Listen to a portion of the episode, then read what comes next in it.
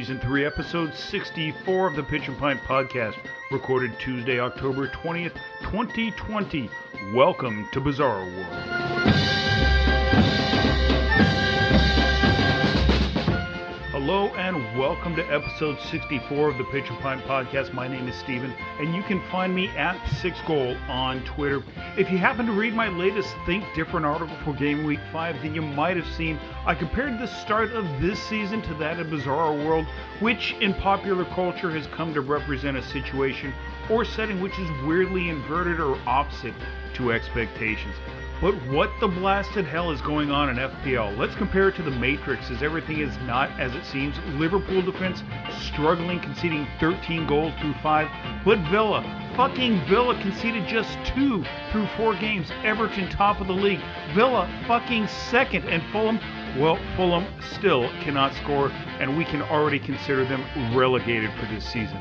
Now, why there is no wrong time to wildcard, just 8.1% of managers across the FPL hit that wild card button, which is just a percentage point lower than those who activated when I did in game week three.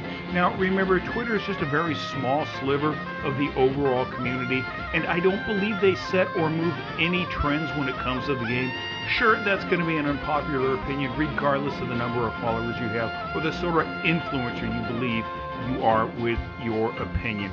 The one factor FPL managers cannot account for injuries, and we have seen a rash of them to start the season. From Aguero and Jesus returning from injury to KDB coming out during the break, these are just a few whose inclusions has caused some struggles we've seen so far this season. How do you replace KDB's creativity on the pitch or the lethal lift of Aguero's finishing? You don't. Defensively, every team but Aston Villa have been struggling. This is a Villa defense that conceded 67 goals, second worst in the league last year to Norwich City in their 75. Not sure what direction I'll take today, but there are many things I want to get to out of this first break as we look forward to the next four week group of games before the second international break. No Pitch and Pint podcast is complete without beer, and we will start the show with a new local beer from Imperial Beer Project out of Brentwood, California. Now, one decision that is rarely difficult to make what beer to drink. Now, craft beer has been excellent this year, even with many struggling in life. It's been great to see regulations relaxed in order to get craft beer flowing. My local brewery here in Brentwood, Imperial Beer Project, opened in April under some challenging circumstances, yet they have been able to tap the local community and work within the rules and regulations to be a brewery slash restaurant thriving during these trying times. Buying local is absolutely awesome. It's fresh, just canned, and honestly tastes fabulous. Plus, it makes me feel as if I'm supporting the local economy instead of buying beer from other sources outside of my city or community. Since they're opening on National Beer Day on April 7th, I've been fortunate enough to sample every release they've had. That equates to about 96 check ins on Untappd, over 33 different beers. Today it's their newest kettled sour, Blueberry Sunset. This is a 5.2% beer. Is brewed with blueberries, peaches, and vanilla. This is their fourth sour, and they've brewed uh, one of the best so far, in my opinion. Previously, they brewed with raspberries and apricot, but the blueberries seem to make a kettled sour so damn good. So let's pop the top on this 16 ounce can. Blueberry Sunset pours a bright purple color with a loose and weak head that quickly fades, leaving no lacing on the glass. The smell? Oh, it's fruity with blueberries, not quite sweet and jammy, but juicy with a hint of tartness and a slight vanilla aroma. Let's see how this kettled sour goes down. Mmm, now that is refreshing, very juicy over the palate, a big and bright blueberry flavor with a slight hint of peach, but it's the vanilla that decreases some of that sourness to make this a great offering. What's nice about these sours, if you can stomach them, they're light, low ABV, and usually very easy drinking. No, I'm not drunk quite yet. Yet another exciting beer from my local brewery who seems to be doing everything right. Sadly, if you don't live in the Bay Area, you're never really going to get to experience this beer. Although I have sent a few cans to the UK, but that does bring me to this point. Craft beer is about where you live. That is what makes this hobby so awesome. In the US, no matter where you are, chances are you can find a craft brewery. Now, California is lucky as we have over 900 breweries in the state. That's nearly twice as many as the next two states combined, Colorado and New York. Now, sure, there are some highly sought after craft breweries I search out. Topping the list is Treehouse Brewing out of Charlton, Mass. Thankfully, I have a connection that does all the legwork for me. I pay for the beer and the shipping. Treehouse is just one of many breweries I search out. In a trip three years ago, a buddy and I were delayed getting into Chicago, Illinois, where we rented a car, drove east to Indiana, but as luck would have it, we decided to stop off at Three Floyd Brewing in Munster, Indiana, the night before Dark Lord Day. The beer, the food, the experience, unforgettable. During that same trip, we just happened upon a small, what looked to be a home brewer, but it was the brewery that was in a two story house. It's no wonder we drove by it twice, but Burn 'Em Brewing out of Michigan, uh, Michigan City, Indiana. Excellent, great brewery, small, but the flights we had were very good beer. So, craft is what you make of it. Now, with our first beer, a kettle sour poured, I guess we must get into some FPL discussion. Game week five was a shit show for the most part. Can't say I'm surprised because I don't remember a time we came through the international break unscathed. It rarely happens. And why the fuck are teams playing friendlies? Fucking stupid. Is there really that much money to be made with no fans in the stands and players potentially exposed? Fuck it. Why should I even care? Honestly, I don't. I'm keeping it all in perspective. This is just a fantasy game that fills some downtime in my life. But the funny thing is, I said that about NFL fantasy football some, well, 38 years ago, and we still play with the same group of guys I grew up with. Just five weeks into the season, I think I've given up trying to figure out the why of the season because you know what? I've got no answers, and I'll get into a little uh, of that in just a bit. Now, while there are some players we expected to be playing up to their potential, there's quite a few surprises, but we do see this every year. Sometimes they end up with the staying power through much of the season. Sheffield United defense last year, John Lundstram, both of them come to mind, but often they fell well short of expectations based on data set of only five game weeks. Teemu Pukki, oh, how he fell off of everyone's radar last season. I do feel the use of VAPM or value added per million has been beneficial for me, even if it is weighted to those goalkeepers who picked up a penalty kick save or a budget defender who happened to return a goal and or assist early on this season. I've got some updated game week 5 numbers and for the most part it resembles what we're seeing with total points. Last year it was the Reds dominating the top of the defensive chart, but Robertson is 5 points off the pace as Tyrone Mings and Konsa Ngoyo set the pace at Villa. New boy Timothy Castagne and Aaron Cresswell have been excellent as well while Digne, Luca Digne also sneaks in just ahead of Robbo. So some surprising names defensively in a season that's seen a downturn in clean sheets, many teams struggling at the back end of the pitch. Now, that can't be said about the attacking stats, as goals in game week 5 were up over 30 goals from last season. The midfield, it's not really any surprise to see Son, Salah, Mane, Fernandes, and Sterling all converting. Really, is that surprising? No, not at all. More surprising, though, has been the play of those who have started the season 7.5 million or less. James Rodriguez, Jack Grealish, uh, Wilfried Zaha, Jorginho, and of course the household names of Bowen and McGinn. That's right. Who? Anyway, goals, well, more importantly, assists for Harry Kane whose 60 points is the best in the league. Back to back games in which Harry has grabbed two goals and one assist, giving him five goals and seven assists on the season. Surprise, but not really for Dominic Calvert Lewin. I can't remember if I mentioned it in a previous podcast or an article I wrote for the sixth floor, but I do recall mentioning that DLC could easily be a 10 10 forward, and this year he's really emerged as a must own forward with Carlo Ancelotti at the helm and some changes in his game. He has been excellent each week of the season. But I think many non Everton fans will agree not sure we expected to see him with the second highest scoring forward in total points while leading the league with seven goals this early in the season.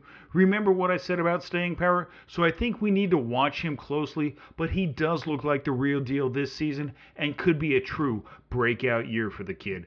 Aside from those two forwards, I'm not really impressed with any of the other names. Not that they're not good. Wilson, Maupay, Ings, Bamford, and our two one week wonders, Ollie Watkins and Timo Werner.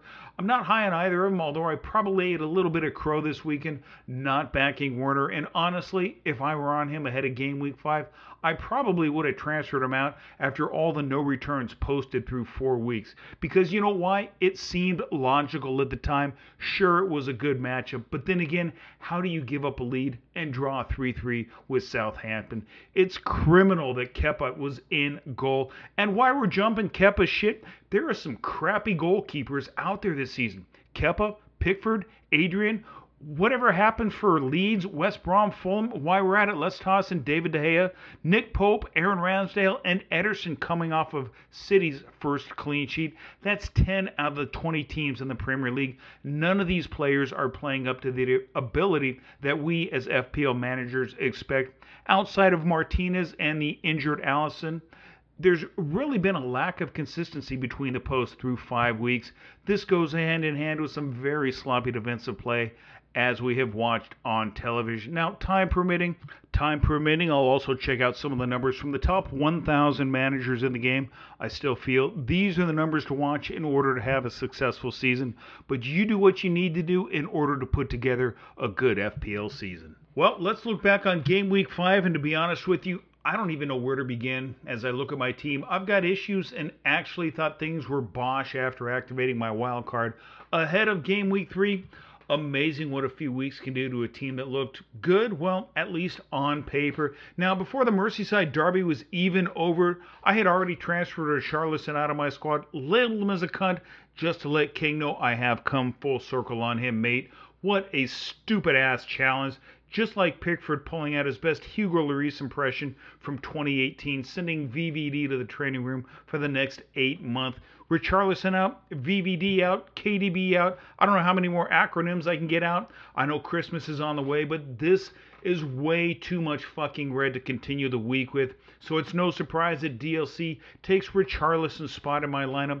It's obvious that Van Dijk will need to be moved ahead of game week six, so it's most likely I will be taking at least a minus eight. KDB, I thought he could potentially start regardless of what Pep said, and in hindsight, I was wrong for not hitting and getting in the hot sun. You like that little play on words? However, I banked my number one bench player, Charlie Taylor, for a clean sheet, which he picked up minus that yellow card. But you know what? I'll take the five points. Not as good as uh, the hit with getting Son in, but that's okay. The best part of my season to date has been the constant that is Mo Salah. Now, I put it out before the season started. I will be captaining Salah every week this season, excluding bye weeks. He's just too damn good not to give the armband to every week. It's 96 points from the Egyptian midfielder through five game weeks. He looks strong with three goals in his last two games and some excellent fixtures through the middle of January. James Rodriguez continues to shine for Everton, picking up another assist this week to give him three goals and three assists on the season, six returns in five games. Couldn't really ask for more from a new player to the league who started at 7.5. Also, this week, I gambled just a bit and brought in Jorginho. My thinking is with all that movement up front, inside the box, that Chelsea could see Jorginho hitting from, from the spot every couple of weeks. This week it was a beautiful assist on the Timo Werner's second goal, I believe it was. The punt on Phil Foden even worked out to some degree was this week, as he was my Jack Grealish replacement for game week four and five. Well, not that it worked out all that well when Villa hit for seven against Liverpool, but it was good to see Foden return six points. The highlight of my team has been the play of Emiliano Martinez at Villa. I don't know if there have been any pundit, pod, or personality that have talked of Villa this season. Just two goals conceded through four games, and the defense is looking like Sheffield United of last year behind Dean Henderson. Another five saves, a clean sheet, and two bonus points, along with a save point. I have no idea what I am going to do with the Liverpool defense. If I were smart, I would move off of all of them. Currently, it's TAA, the most heavily owned, but rest assured there will be many managers coming off him and VVD in favor of Andrew Robertson or looking at the likes of Ben Chilwell, Luca Digne, and even, yes, Villa defenders. Might not be a bad idea to start to bank some some budget and build up that midfield or forward line. For now, though, I'm going to hold Robertson, three attacking returns, and a clean sheet for 25 points. Not great, but willing to accept that the Reds have been fucking terrible this season on defense. I know I was a staunch supporter of staying on these premiums for a great reward, but if they continue to concede at this rate, I don't feel that value is going to be there. The Leeds Wolves game, what a fucking terrible match. In terms of excitement, it was no more than exciting than that 15 pound wet noodle that was West Brom versus Burnley.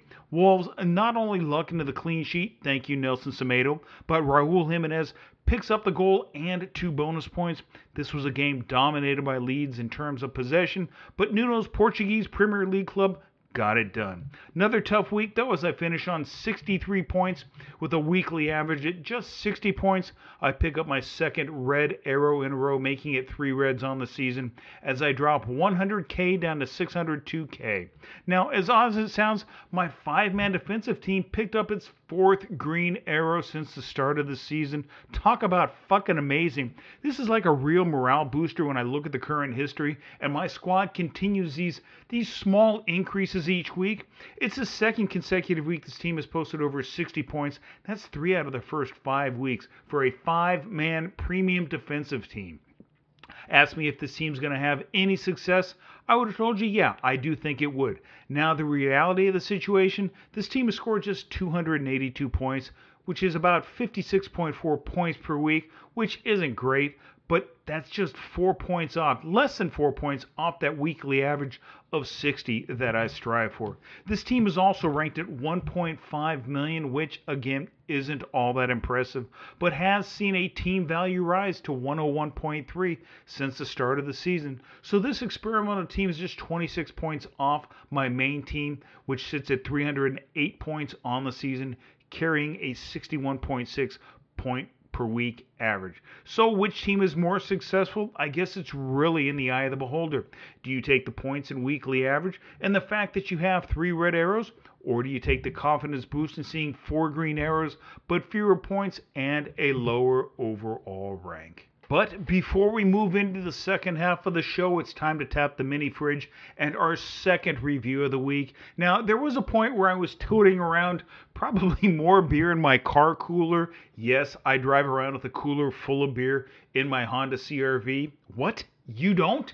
Never know when you might be delayed or you might need to stop off and crack a cold one with some friends. Since I'm going to be promoting the FPO Beer Club in a few minutes, why not crack open a beer that came to me via at Bitter and Stout Mike Jeske, uh, Jeske on Twitter last week from Portland, Oregon, which is another craft beer hotspot. As I've said in the past, there are many spots around the U.S. Portland, Maine, Denver, Colorado, Burlington, Vermont, San Francisco, and San Diego, California, just to name a few that I would include on my top 10 list. Oh, yes, and if you're in the UK, you can't forget Leeds. But I can't recall if I sent Mike anything from California or not, but he was kind enough to offer me 20 cans from Great Notion out of Portland, Oregon, known for their tart ales or sours and their stouts. So I received Jammy Pants and Berry Pusher both of the fruited sour variety. Never had either of these cans, so it was a real joy to add two new cans in my Untappd account. So today it's Jammy Pants, as I've uh, been on a very big tart ale kick recently. Not sure why, because I, I still favor that nice big and bitter double IPA from the tried and true breweries, for example, Russian River out of uh, Santa Rosa, or even Pizza Port out of Carlsbad, California. But these sours usually come in a bit lower on the ABV, unless, of course, you're fortunate enough to get a can of Great Notions Triple Berry Shake, a whopping 10 fucking percent ABV. Now, this beer was juicy as fuck, pours as thick in blood, and you know what? Well deserving of its 4.49 Untappd rating. But Jammy Pants, at least this version, is a 7% tart ale that comes in with uh, a bit higher ABV than some of the other sours I've recently had, but you really can't taste that alcohol in these juicy concoctions. Now, this tart ale is brewed with blueberries and passion fruit, an ode to parents out there and their love of fruit beers. So, without further ado, it's time to get our jammy pants on.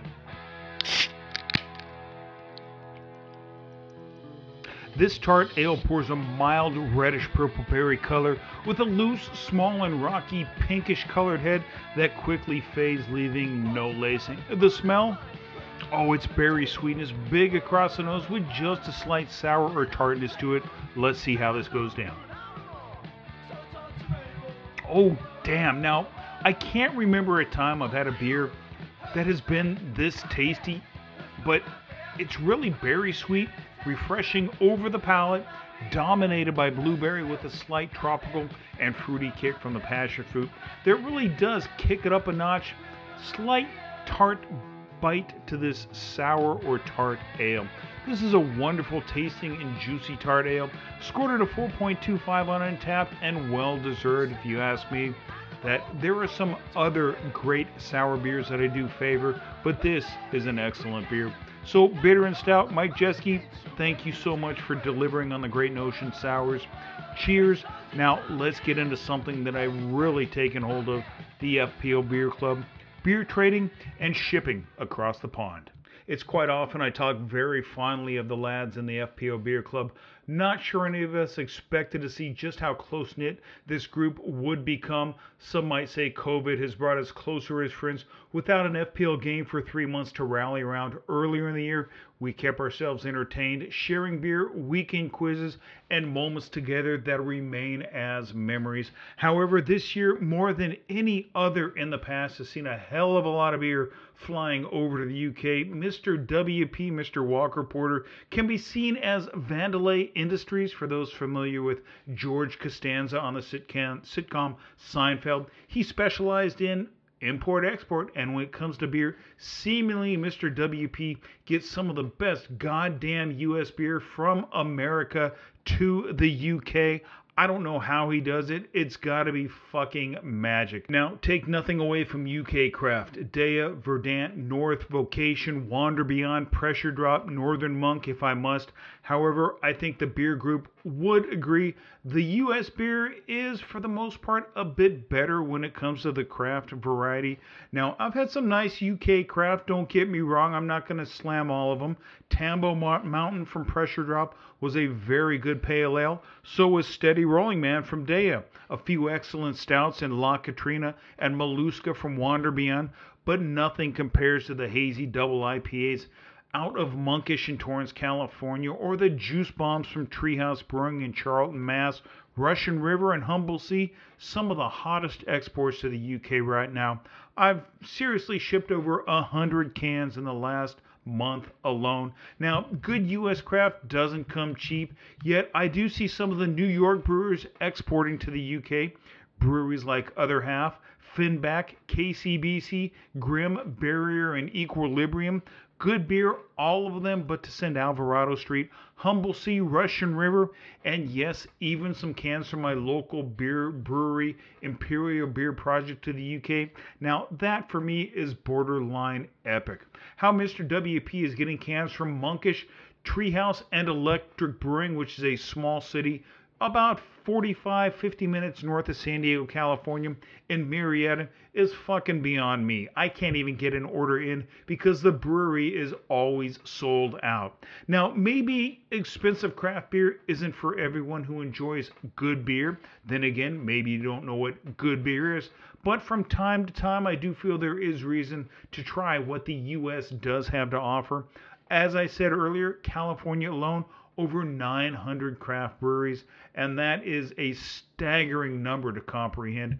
Just in the Bay Area alone, there are eight Northern California brewers that took home 11 medals from this year's 2020 Great American Beer Fest award show, including two silvers and a bronze from one of my favorites, Alvarado Street out of Salinas, California.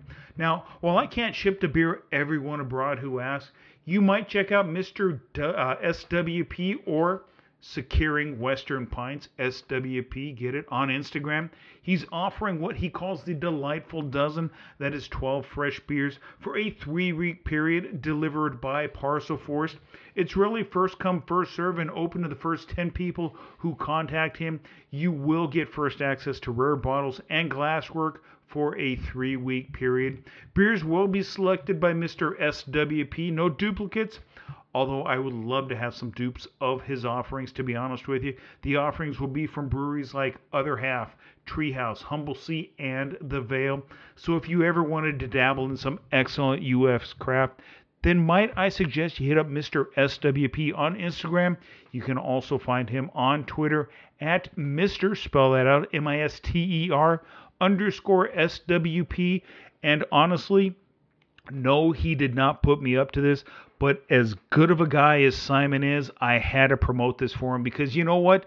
It is all about the craft beer. It is all about the good craft beer. And when you're getting beer from these breweries like the Veil, Humble Sea, Treehouse for fuck's sake, and other half, I've just got to pimp it for him. So get your beer on. Contact Mr. SWP Securing Wester Pints and get your order in today. Well, now that I got that second pint in me, I'm feeling no pain. Let's get on with the FPL talk. Everything I thought I knew about FPL seems to have been lost this season, and I still I still cannot understand why. Much like goals being up and clean sheets being down, what is that common denominator? Discussed it momentarily on Twitter, I believe on Saturday, with Dan, FPL Chancer, who said there's a narrative this season's goal fest will regress, which is typical. I, I look for that, but not so sure. Look at the quality of goals already so far today. Attacking players with so much freedom without fan pressure. Does Werner score that first goal in a full stadium after four blanks? Now, my reply I don't buy the fact that there is fan pressure or no fan pressure. These lads have been coddled, catered to for years, and they're now in the Premier League, touted by coaches, praised by fans for for as much as they get paid, these guys need to play with or without fans in the stands. Something about being professional and a boatload of money they receive each week, but it does seem that some players have remained in form since Project Restart, which I fucking hate saying, to finish the last nine weeks of last season in a flurry of activity. Could that form have ticked over to start the 2020 2021 season? I do think that's quite possible. While I can't prove it, attackers seem to be getting up to playing speed quicker than a defensive unit of three, five, maybe even six players who do need to come together and communicate in order to post a clean sheet. However, I didn't expect to see the debacle that is Liverpool at the back, posting just one clean sheet, conceding a mind boggling 13 goals, something that didn't happen until game week 15 last season. Now, the injury to VVD is going to go along with Alisson being sidelined, and that defense honestly appears to be in a lot of trouble. Conversely, who would have thought that Aston Villa, who conceded 67 goals last season, only team worse, Norwich, who was relegated, uh, would be the top defense, giving up just two goals. Now, granted, they've only played four games this season, but they have posted three clean sheets. We've seen what Dean Henderson meant to Sheffield United last year in goal, as the Blades posted 13 clean sheets on that season, third best in the league. This year, it could be Villa right in the back of new keeper Emiliano Martinez, as the villains have really looked tight defensively this week, shutting down a strong but injured Leicester team. But why are they thriving while Liverpool and City have struggled at the back? Sure, we need to account for injuries and COVID, but these two perennial favorites have conceded 21 combined goals through five weeks. Defensively, I think we throw away what we have seen in the past, as Casey at, F, uh, at FPL Tornado said in uh, a DM this week on Twitter. Every defender is in play, which makes it really exciting, and I completely agree. Take Tyrone Mings, for example, owned by just 6% across FPL and only 4.5 in the top 1K. He scored 30 points and leads all defenders. His teammate Konsa Ngoyo is even lower owned, 5.5 across the game, 3.7 in the top 1,000. At 4.6 million, he scored 28 points. Is it time for FPL managers to wake up and take a team like Villa serious? How long did it take us to buy in on Sheffield United last season? As for goals, it's no surprise to see players like Salah, Son, Kane, Vardy, and Ings getting off well in scoring boots. Yet it's been the introduction of, as I said, Carlo Ancelotti, who's improved DCL's game tenfold from last season as he, along with Son, lead the league with seven goals. Now, when I was deeply invested in fantasy and NFL football, I came across an article from a guy I worked with on a fantasy site called the Fantasy Football Law of Averages. Now, the Fantasy Football Law of Averages says you need to recognize the fact that every player will have spikes in their fantasy production from week to week throughout the course of an entire season. And barring injury, there will be a common average a player will usually hover around in terms of the amount of fantasy points he should score each week. If a player is failing to meet his average production, it stands to reason that his projection was realistic in the first place. The player will have weeks where he exceeds his average to even out that discrepancy. But this also applies in reverse to players who are exceeding their averages they'll have to have weeks where they fall short of their projected average. It's hardly an extreme idea, and if you recognize it, it can help you make sure you're smart in your fantasy football management skills. Now, this isn't some hidden key to the game, it's a piece of information that is applicable to almost any fantasy game you favor. I can take that information and using data and key metrics should be able to make some good transfers to add points to my weekly average. You don't have to subscribe to the theory of VAPM, XG, XA, or any metric to help you make decisions, but it could help to clear out uh, the players who are performing above or below that expected average. In the case of VAPM, that baseline figure still stands at 0.35 VAPM. So, you know, I back this VAPM key metric, and it's early in the season, but there are many players who are currently over that baseline of 0.35. But as the season continues, it'll be more valuable to see which players have remained consistent, but more importantly, which players are falling. Early on, one good performance can really improve a player's VAPM, but those jumps aren't as evident when the season ramps up. Starting game week 6, I will present a weekly segment on VAPM and players I see as important to a starting 11. Sometimes these players will be evident, for example, KDB or Jamie Vardy in the past. If you are interested in VAP, you can see the entire list as I have it updated on sixgoal.com. The minimums, of course, 180 minutes played, and four points must be met to be included on this list. This week, the list is topped by Wolves 4 million defender Max Kilman on the back of just 180 minutes played and a clean sheet in game week 5. Is he our new four million dollar or four million pound darling? Not sure I would bank on that quite yet. Ben Chilwell is still ranked very high on the heels of his second assist this week and uh, 21 points, while Konsa Ngoyo and Tyrone Mings also gain a little bit of traction because of their price and league leading third clean sheet of the season.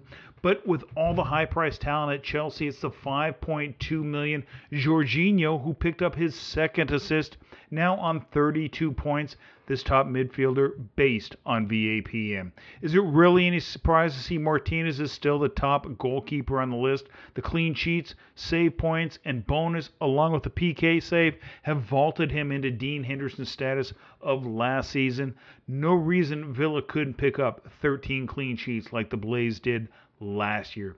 Finally, there is Harry Kane playing very well at 10.7 million. The Spurs forward has been an assist machine. As I said, seven assists on the season to go with two braces in the last two games, giving him five goals. So if you are interested in key metrics or just want to read up on VAPM, then I suggest you check out the data that I have collected and updated on the sixthfloor.com Sixth floor. Sorry, sixgoal.com. Yes, maybe I will have that third beer because you know what? That is just what I need. But consider this more information to help muddy those weekly transfers and wild card decisions. Our final segment of the show, the top 1K ownership as Gabe, Casey, and I talked about last week, some managers do not favor ownership numbers. For me, I continue to promote the top 1K because these scores really seem to move that weekly average. When I see my weekly score over the weekly average, but under that of the top 1K, chances are pretty good that I'm going to end up with a red arrow. Then again, there is a lot to say about where you sit in the overall rank. So Heung-min Son took a huge jump this week, which wasn't surprising with 64.8% of ownership, while Harry Kane made gains to 79%. But it's still Mo Salah, the most owned player in the top 1K at a whopping 84.1%. More surprising, though, I think, is that Dominic Calvert Lewin is only owned by 50%. And that's just 0.3 less than all FPL. If there's ever been one cons- uh, constant this season, it has been the scoring prowess of DCL at Everton. For FPL managers are jumping on Jack Grealish and James, uh, James James Rodriguez as well, but saw increases. Grealish now up to 32. 32.3% owned. Yeah, I know. I've had two beers. Give me a fucking break here. And James at 67.3. There are some numbers that are appearing template forming but it's not uncommon to see a, a midfield four that consists of Grealish, Rodriguez, Son, and Salah in the FPL game. The top 1K now as a 6.5% ownership of those four players, while all of FPL is just at 3.1. Yet 33.3% of the top 1K have all but Grealish on their teams. So it just might be a matter of time before Martinez catches Matt Ryan, owned by 23.1 on the top 1K. Martinez is gaining ground slowly now at 17.4. Just over 37% of the top 1K have played their wild card. But I would guess more are moving to Martinez if his price continues to climb. Then I do believe some would opt to stay at the 4.5 Matt Ryan. A strange week here in FPL Bizarre World. Not disappointed where both my teams are. Sure, there could have been some different decisions to make, which would have led to where I currently am at, but looking ahead, I've got confidence in how both of my teams are playing. So it's time to look ahead to what the next three weeks will bring. But remember, we need to keep on the festive period. It'll be here before you know it. Already planning on rolling an FT out of the break to set myself up for game week 12 when it gets real and fixtures come very quickly. As I mentioned in that last segment, there are some template forming numbers. It might be wise to check out those players and see if you own them. It's all about making those small weekly gains and climbing in the OR. Now, I know that's easier said than done, but there are a core group of players making that happen right now. DCL, Kane, Son, Salah, Grealish, Rodriguez, Martinez. I do feel there needs to be some combination of that group in your starting 11. That's it for episode 64. Thanks for listening. All episodes of Pitch and Pint are available on sixgoal.com. You can also find them on SoundCloud and Apple with all the other quality podcasts out there. Hopefully, you will continue to support the show because I thank you for your support. If you like what you hear, please tell your friends. If you don't, well, you know what? Fuck it. Tell me. Follow me on Twitter at SixGoal, providing FPL opinions as well as craft beer content posted using the hashtag 30 second beer review for all my weekly content. Head over to sixgoal.com as I always have something to say. Thanks for listening to the Pitch and Pint Podcast, FPL from Inside the Six.